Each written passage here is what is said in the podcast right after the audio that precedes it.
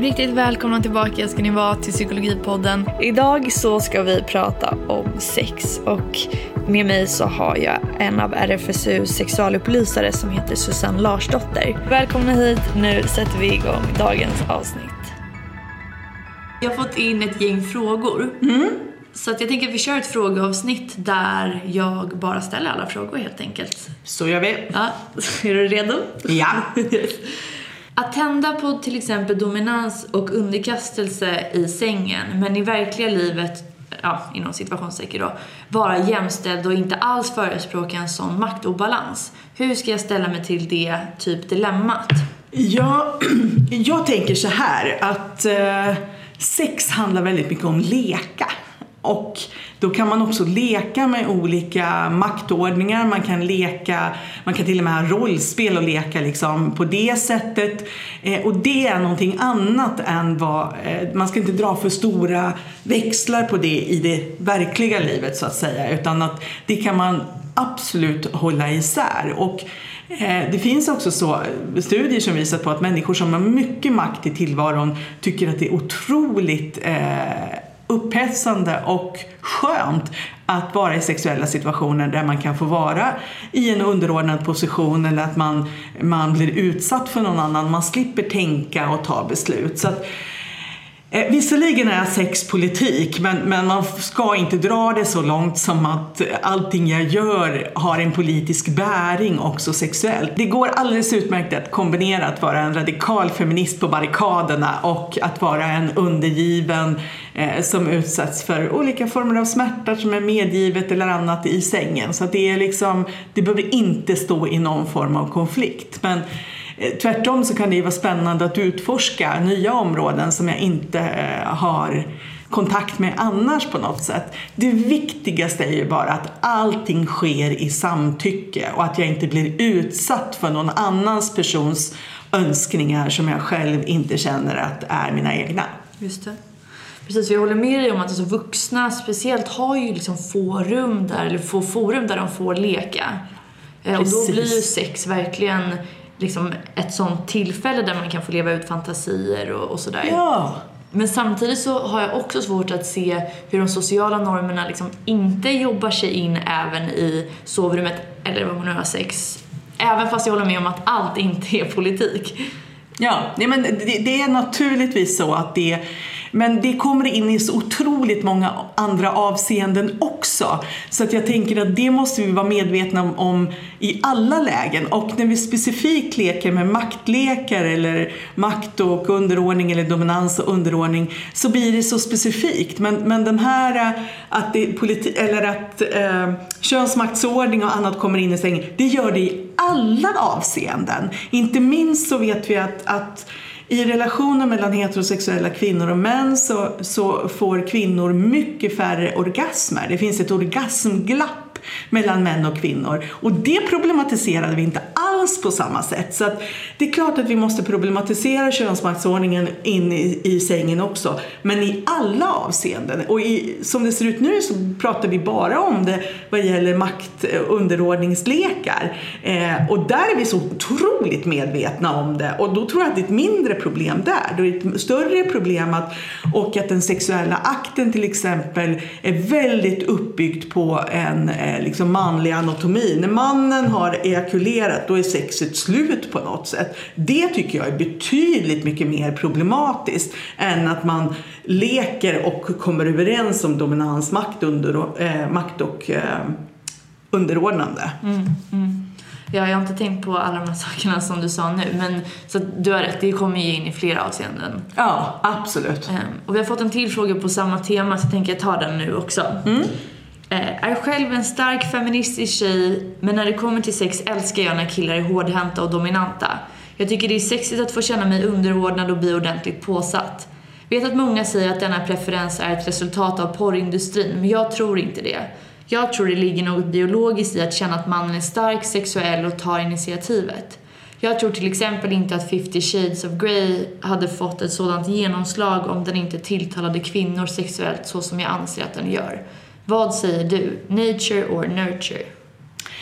Ja, jag säger så här att vi kan tvista om det är biologiskt eller socialt skapat, vad som är bakgrunden till det. Det kommer vi aldrig kunna få någon riktig slutledning till. Men däremot så tänker jag att vi har alla olika preferenser. Jag tror inte att alla kvinnor känner på det här viset. Men om du känner så bejaka det. Så länge du njuter av det och mår bra av det och det inte får några negativa konsekvenser i ditt liv, så kör liksom. Och du behöver inte ens tänka på vad det har för ursprung. Ibland tycker jag att vi problematiserar våra begär så himla mycket också.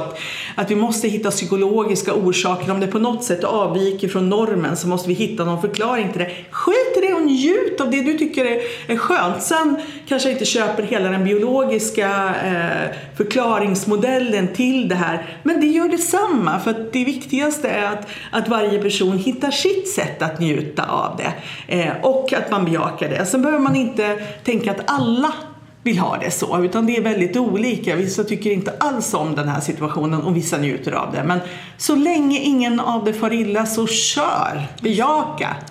Gud, vilken härlig inställning. Så att mindre ifrågasättande problematisering och mer bara go with the flow liksom. Ja, precis. Det där är också intressant, för jag hade ett avsnitt här om veckan med en psykolog, och då pratade vi om sexmissbruk, och då kom vi även in på vissa olika sexuella, avvikande sexuella preferenser eller tändningsmönster. Bland annat det här med age play. Alltså inte pedofili, att du faktiskt är med någon eller använder sånt material. Men jag berättade då om en kompis vars pojkvän liksom tände på att hon har på sig barnunderkläder, alltså Hello Kitty-trosor, och kallar honom pappa och sådana saker. Vad går gränsen med att liksom problematisera och ifrågasätta där? När det blir mer känsligt, alltså vad det motsvarar då, eller vad man ska säga. Ja, alltså så länge det handlar om ageplay och personen spelar i de här situationerna, så kan jag inte se något problematiskt i det heller. Skulle den här personen som tänder på ageplay börja fundera på att kanske träffa ett barn som är ett barn på riktigt, som inte spelar, ja, då blir det ju definitivt problematiskt på ett annat sätt. Om den tänker realisera det. Men fortfarande så har ju jag tanken att våra sexuella fantasier, i fantasin får allt hända. Men i verkligheten får det definitivt inte det. Men det är ett generellt problem att vi begränsar våra sexuella fantasier så hemskt. Alltså, ta ut svängarna i fantasierna, men gör en stor åtskillnad mellan fantasi och verklighet.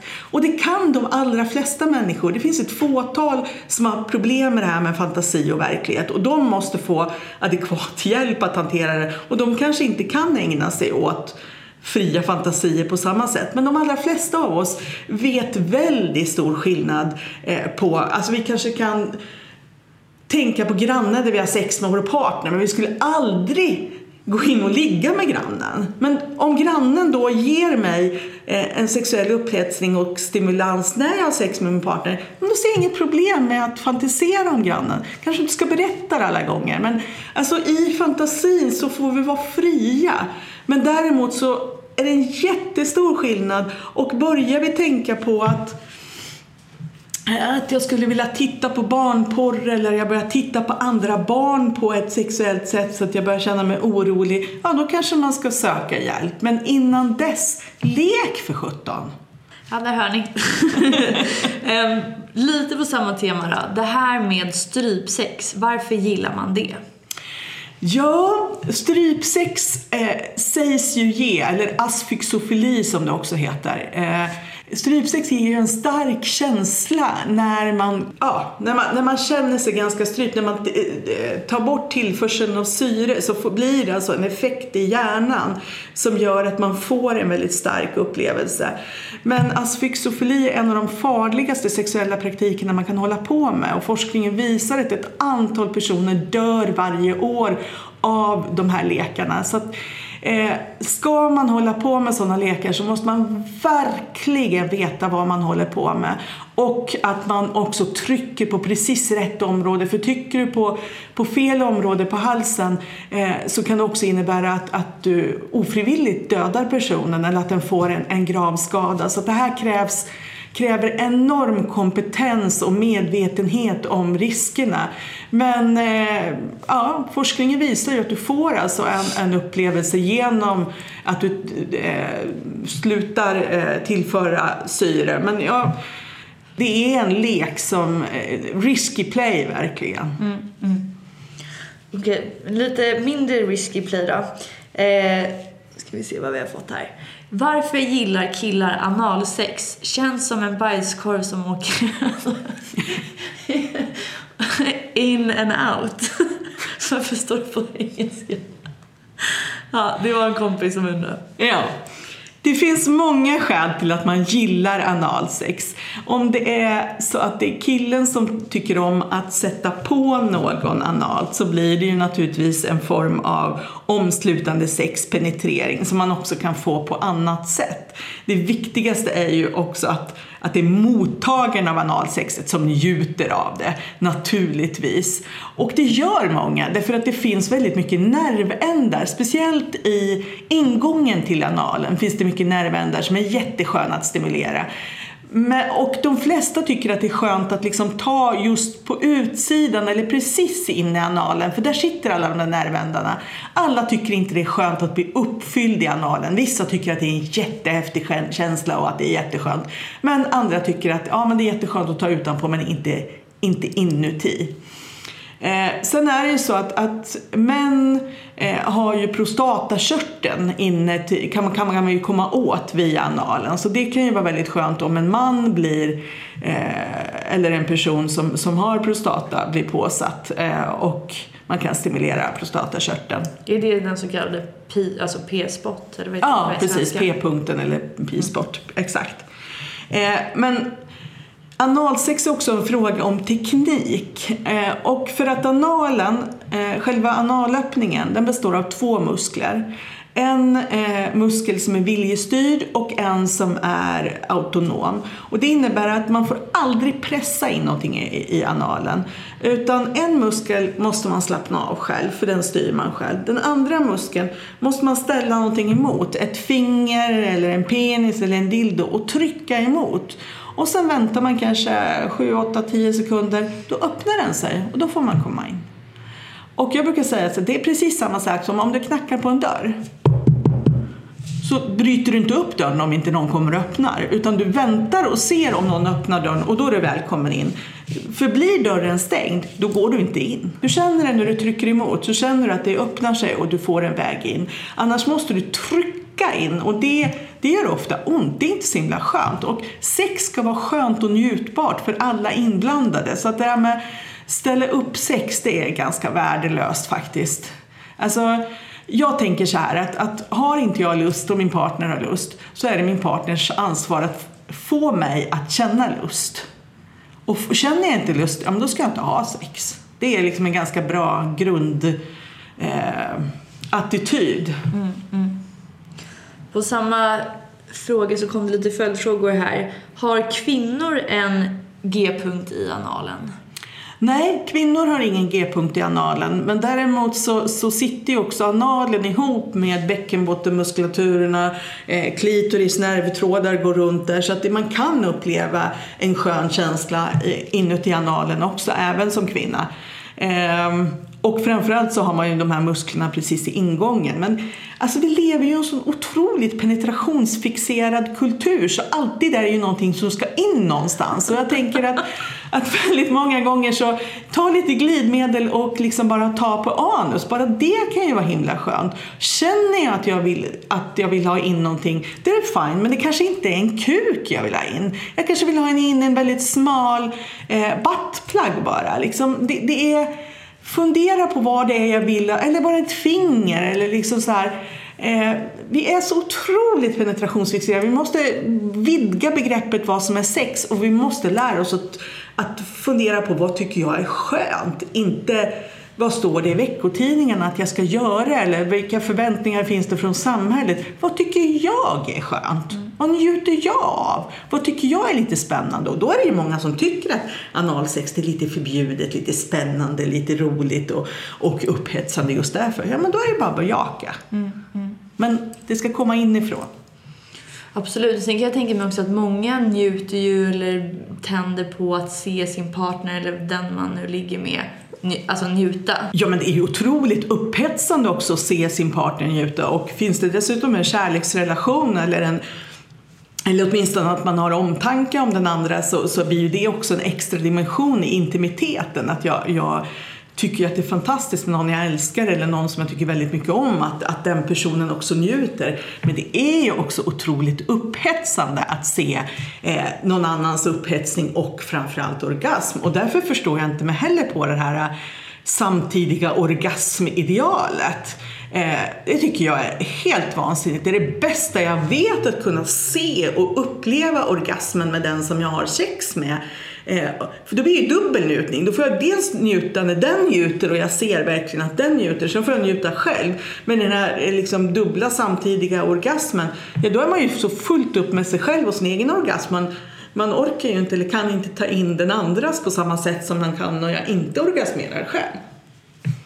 Absolut. Och jag tänker att, alltså, som du sa förut, att alltså, traditionellt sett så har ju sexet varit uppbyggt kring penisens anatomi. Alltså när ejakulationen har kommit så är det slut. Liksom. Ja. Men man kan ju tänka sig att personer med en vagina kan ju komma flera gånger. Ja. Så då kan man ju också dra ut på det hela. Alltså det måste inte ske samtidigt. Det är ingen liksom nu beat you to the... Liksom, ja, att man ska komma i mål samtidigt. Nej, men absolut inte. Och alltså det finns ju många som inte nöjer sig med bara med en orgasm, utan man vill ha flera. Och det kan vara schysst att man kan bjussa på det och fråga, vill du ha en åktur till? Liksom. Så här, ja, jag tar gärna en till eller två till. Liksom. Så här, för ofta så här, har man svårt att få orgasm, så brukar det vara lättare när man väl har fått en orgasm att kunna få en till då. Det behövs inte riktigt lika lång och mycket stimulans. Och det där är ju också fascinerande, för att man kan ju få ganska många orgasmer på varandra. Det kan ju, efter ett tag kan det ju inte, känns det inte lika skönt, det blir ganska ömt och sådär. Men jag var på en kurs där jag liksom slog någon slags personligt rekord liksom sådär, just därför att vi skulle fortsätta.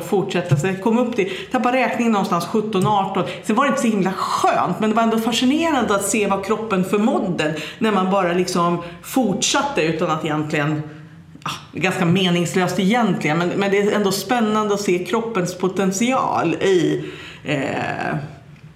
att vad det är vi förmår. Och sen, precis som du sa, jag tycker du sa det så himla bra, att manuskriptet för sex har varit samlag, och då slutar det med mannens ejakulation.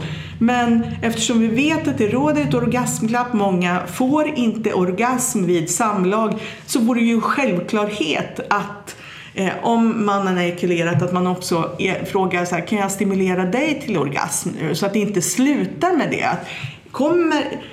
Blir mannen i relationen, ekulerar han innan hon har fått orgasm, innebär att hon blir snuvad på orgasmen. Det måste bli om det där manuskriptet, att man tänker att målet ska i alla fall vara bådas orgasm. Så kanske inte alla vill det alla gånger, utan man är nöjd ändå eller så, och det är ju fine, men själva manus måste ju ändå vara att det är schysst om alla kommer i mål. Även om man inte gör det med samlag, så kan man få direkt klitorisstimulans eller på annat sätt använda en vibrator eller någonting annat. Jag håller helt med. Ska vi se, vi har några frågor kvar. Ska vi se. Kan man ha sex med geisha-kulor och ge det bättre effekt? Kanske ska börja med att berätta vad geisha-kulor är. Ja, geisha-kulor är ju alltså kulor med små tyngder i, som man använder för att träna upp bäckenbottenmuskulaturen. Ja, i princip så kan man väl ha, om inte kulorna är allt för stora, så kan man ju ha penetrerande samlag med sådana. Är de för stora så kan man ju inte ha samlag samtidigt, men man kan ha annat sex. Framförallt så brukar man använda dem för att träna upp bäckenbottenmuskulaturen. Och ja, men förutom klitoris då, så tror jag att bäckenbottenmuskulaturen, eller penis, ollon, är den viktigaste sexuella organet. För den, alltså vältränad bäckenbottenmuskulatur kan göra att du får lättare få orgasm och få starkare orgasmer. Så att träna med geisha-kulor är jätte jättebra träning just för att träna upp bäckenbottenmuskulaturerna. Och om du har koll på din egen bäckenbottenmuskulatur så kan du liksom genom att knipa och slappna av under tiden du har sex hjälpa till i att stegra din upphetsning genom att du hjälper till och jobba med de här. Sen finns det ju också någonting som heter coregasm. Alltså du får orgasm bara genom att knipa bäckenbotten. Och det är ju bara så jäkla coolt att liksom, du kan knipa dig till en orgasm. Och det bästa sättet har studier visat sig är ju bland annat vid att använda kaptensstolen på gymmet. Vilken är det? Det är den här när man, liksom, man går in, backar in i en halvcirkel och sen är det två handtag som man håller i och så gör man benlyft. Liksom. Man... What? Jag trodde det skulle vara den här när man tränar magen, när man håller två typ pinnar i axlarna. Det är inte den vi snackar om. Ja, men alltså kårmuskulaturen är mycket inblandad i, så att muskelövningar är också bra. Men det här är man står liksom... Man lägger armarna på en... Ja, du ligger ner. Nej, jag står upp. Jag står upp, lägger armarna på någon slags halvcirkel sådär. Jaha. Och sen håller jag händerna i handtaget och så lyfter jag på benen. Liksom, jag gör benlyft med benen. Och då kniper jag samtidigt med bäckenbottenmuskulaturerna. Och det var säkert 20 år sedan som jag var på ett gym och kände men gud, det händer någonting. Men gud, vad skönt det blir. Jag fortsätter. Och fick orgasm där på gymmet. Liksom. Så att var långt innan jag började plugga sexologi. Var långt innan jag visste om det här. Så hade jag liksom den här erfarenheten med mig. Att jävla vad det är skönt. Och det är så praktiskt på gym också. För alla bara, och man är röd i ansiktet och sådär. Man kan dölja det ganska väl faktiskt. Men det finns en forskare på Indiana University som heter Debby Herbenick som har skrivit ganska mycket forskning på det här området. Hon har skrivit en forskningsartikel om det, men hon har också skrivit en bok som heter Coregasm, som det är alltså tydliga övningar på hur man uppnår orgasm via träning. Shit, vad spännande. Men jag tänker om man inte vet vad är bäckenbottenmuskeln. Alltså man lyssnar nu så här, men shit, vilken muskel jag ska spänna? Är det magen? Är det i slidan? Precis. Jättebra fråga. Du kan identifiera dem genom att nästa gång du går på toa och kissar så kniper du strålen. Det är de musklerna som gör att du kniper strålen när du kissar. Men du ska inte träna på det viset. För det är jätteviktigt att släppa ut allt urin när man kissar. Att man verkligen tömmer blåsan. Men vid något tillfälle, för att just bara identifiera vilka muskler jag använder, så kan jag just knipa strålen för att känna av dem. Det är de musklerna som man tränar. Och de kan man träna både genom att liksom träna snabba knip, slappna av, knip, slappna av, knip, slappna av. Eller knip i 10 sekunder, håll liksom 10 sekunder och sen slappna av och sen knip i 10 sekunder till. Nu sitter jag här och gör grimaser och kniper samtidigt. Jag bara, okej. What is going on here? Men fan vad kul. Så det går liksom att Beach 2018 har liksom fått en ny innebörd här. Ja men verkligen. Verkligen. Nice. Det här är det man ska öva på alltså. Ja, och det ger en sån otrolig effekt också när jag har sex. För att du, lika mycket som när du kniper, att också slappna av. Att verkligen kunna slappna av och ta emot är också så otroligt viktigt. Och sen knipa. Och när du börjar närma dig orgasmen, om du gör såna här snabba knip, då förstärker du verkligen orgasmkänslan. Så att det är verkligen en praktisk grej som man kan öva upp. Och alla kan bli liksom bättre. Och tyvärr är det ju så med de här musklerna också. Tränar de inte, nej, då är de inte så starka. Man måste hålla igång och träna dem hela tiden. Och hur ofta ska man träna dem? Ja, egentligen varje dag lite grann då. Lite liksom, men det kan man ju göra var som helst egentligen. Ja, men det här är mitt bästa tips alltså. Sitter du på ett tråkigt sammanträde eller möte på jobbet liksom, unna dig lite knipövningar. För dessutom är det sådär att när du blir lite duktigare på att knipa så kommer du åtminstone få en känsla i underlivet. Även om du kanske inte riktigt kan knipa dig fram ända till en orgasm, så kan du i alla fall få lite lätt stimulans som kan vara lite skön. Nu känns det som att du är så här proffs på allt som har med sex att göra. Det känns som att du själv har upplevt väldigt mycket orgasm, eller utifrån det du bara sagt nu. Orgasmguru. Är det du? Nej, alltså det är det som är lite roligt eller tråkigt när man att folk tror att ligga med en sexolog är det mest fantastiska som finns. Jag är ledsen, det är inte det. Vi har väldigt mycket teoretisk kunskap, men vi kämpar lika väl med liksom att få till kommunikationen, att få det att funka liksom i praktiken. Sen kan vi det i teorin. Ibland underlättare, och det kanske gör att man blir lite mer nyfiken och får en upptäckarlusta. Men det är inte alltid att man har en partner som vill att man ska dissekera varenda del av deras kön för att man vill upptäcka liksom hur det funkar. Men har du några orgasmtips alltså, överlag? Jag måste säga att en app som har jag tipsat många av som har eller app, det är en sajt som heter Oh my god yes. Gud vad kul, jag fick en fråga om att jag skulle fråga dig om den här sajten. Jag hade aldrig hört om den. Nej, men faktiskt är att jag har lärt mig en hel del saker själv och jag har också tipsat andra om den. Den kostar ett par 300 kronor att bli medlem i. Men jag tycker faktiskt att den är värd, och jag är inte sponsrad av dem på något sätt. Men jag tycker faktiskt att den är värd det, för den visar så tydligt om att vi gillar olika stimulans och att vi kan att olika direkta rörelser fungerar olika för olika personer och sådär. Men vad finns på hemsidan för de som inte vet? Vad finns på hemsidan för de som inte vet? Ja, alltså det finns små korta filmer på personer som berättar om hur de smeker sig själva. Och sen så får man också se när de smeker sin egen klitoris i sin egen slida. Och sen får man också se tecknade bilder på hur de här rörelserna går till. Så att det är väldigt konkret, praktisk, direkt sexualupplysning. Och inte det minsta porrigt, även om du naturligtvis ser liksom stimulans mot direkta könsorgan. Så, och man visst kan bli lite kåt på det, men det är inte porrigt. Det är liksom en bred deltagande av personer. Så att det är verkligen jättebra sexualupplysning. Och jag var på en konferens i USA bara för några dagar sedan och träffade representanter därifrån, och de är på gång med nya tips och så här efter förlossning och sådär. Så att hemsidan kommer att växa ytterligare, och det är ett sånt här råd.